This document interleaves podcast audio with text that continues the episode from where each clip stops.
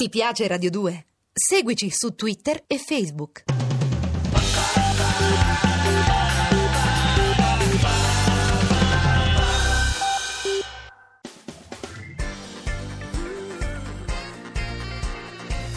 Radio 2 è davvero imbarazzata nel presentare Così parlò Zap Mangusta, storia della filosofia liofilizzata in pillole per uso strettamente personale.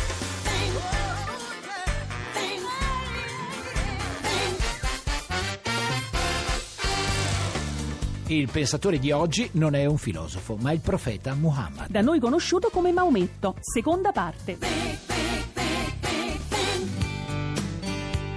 Quindi Muhammad è un profeta. Certo che si attiene a quello che gli ha detto l'arcangelo. Però mi chiedo una cosa. Sì. L'arcangelo Gabriele dunque parlava in arabo. Per i musulmani ovviamente sì, Dio ha scelto quella lingua per comunicare con l'umanità ed è superfluo che ti dica che per i credenti di altre religioni non è così. Ma che c'è scritto nel Corano? A parte che potresti anche leggertelo, no? Tutto? Cioè, sì, eh no, che dici? Una sura sì, una sura no, ma certo che tu. Ma io conosco appena qualche passo della Bibbia, Ma io- Mangusta. allora, la Bibbia, la Torah, il Corano Eh. andrebbero letti tutti quando si Ma può. sono lunghissimi, Ma anche un dai. capitolo alla settimana. E poi per poter dire, indipendentemente dalle proprie convinzioni religiose, beh, nella mia vita ho letto anche i testi sacri. Beh, questo è Tra vero, le altre eh. cose. Io però Oh, non sono riuscita nemmeno a finire di leggere per intero la pagella di mio figlio. Sai cosa mi manca? Eh. La concentrazione. La concentrazione. Eh sì. The night we met, I knew I needed you so.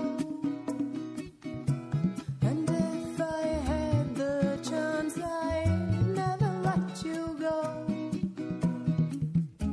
So won't you say you love me? I'll make you so proud of me. We'll make them turn their heads every place we go. So won't you please be my little baby? Say you'll be my darling. Be my baby now. Quindi per la religione musulmana là è assoluta trascendenza. È il Dio unico, come dice anche il linguaggio. Eh, Fammi un esempio di linguaggio. Eh, come dire, allora, se dici Dio in inglese, no? God è il Dio unico, insomma la divinità, è il concetto. E per questo? E per questo la religione non è che adesione incondizionata alla volontà della divinità. E quindi? E quindi te li ricordi tutti i filosofi cristiani? E che fai, per mi esempio? interroghi di nuovo? Ma no. Tutti no, dai. Allora, e ancora, te ne ricordi uno sì e uno no? Anche Beh, me dei- ne no, ricordo allora. qualcuno, tipo Sant'Agostino, E poi San pensaci Tommaso, ancora. Tertulliano, Sant'Anselmo, che ne so, Mm. Oh, Abelardo. te li ricordi, te li ricordi Oh. e sai perché te li ricordi? Perché sono quelli più vicini alla nostra cultura. Certo, ma anche perché sono filosofi. E beh, Eh, facciamo sono un programma di filosofi. filosofia, eh, Sì, ti ma credo. anche perché il cristianesimo ha privilegiato maggiormente l'aspetto razionale e speculativo, mentre l'islamismo quello giuridico e comportamentale. Sai che su queste cose sono davvero, come si dice, primaria. Diciamo che sei un imberbe. Che? Lascia stare. I turn the music up, I got my records on. I shut the world outside until the lights come on. Maybe the streets are alive, maybe the trees are gone. I feel my heart stop beating to my favorite song. And all the kids they dance, all the kids all that. Until morning on, it feels another life. I turn the music up, I'm on a roll this time. The hammer is inside.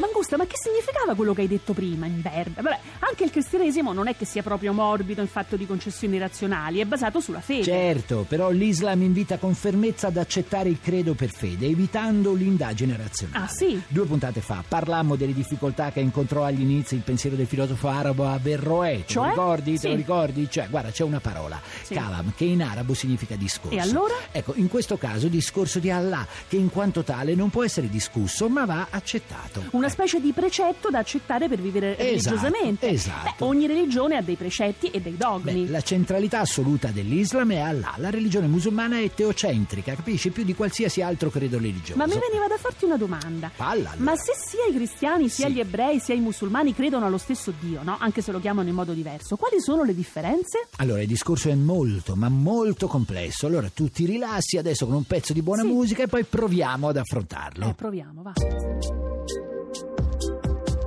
La verità è che io non ho amato quando ero piccolo. piccolo io non ho amato e ora starò da sola a guardare l'aria del mare senza più tornare e fermerò il tempo e lo spazio e con lo sguardo attento guarderò lontano niente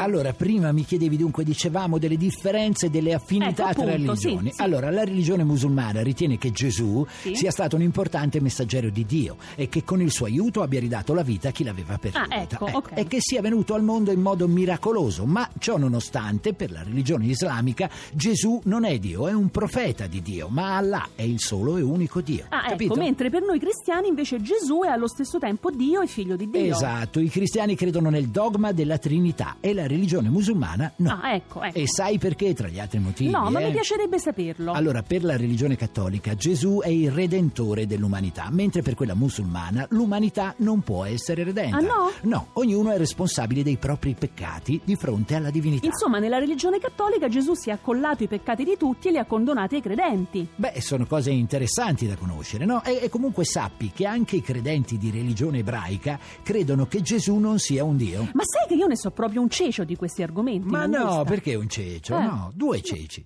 Le sento più vicine le sacre sinfonie del tempo con una idea che siamo esseri immortali caduti nelle tenebre destinati a errare nei secoli dei secoli fino a completa guarigione.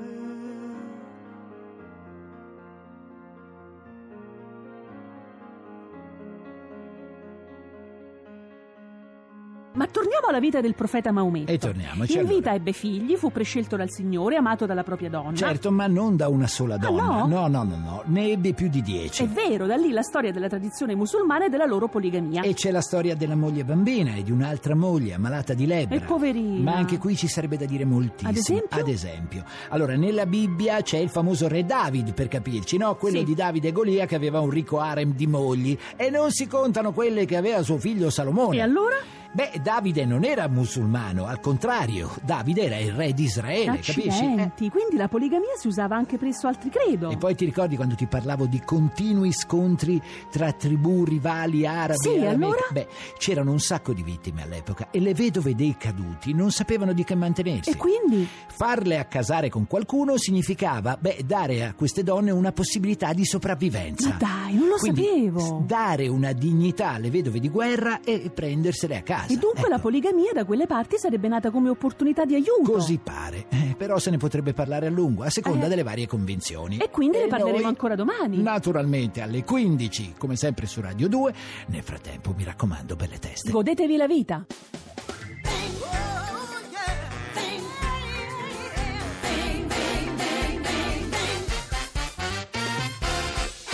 Se volete scriverci qualcosa, fate volteggiare i vostri polpastrelli su zapmangusta.rai.it. Se invece volete scaricare il podcast o entrare nel blog, zapmangusta.rai.it. Ti piace Radio 2? Seguici su Twitter e Facebook.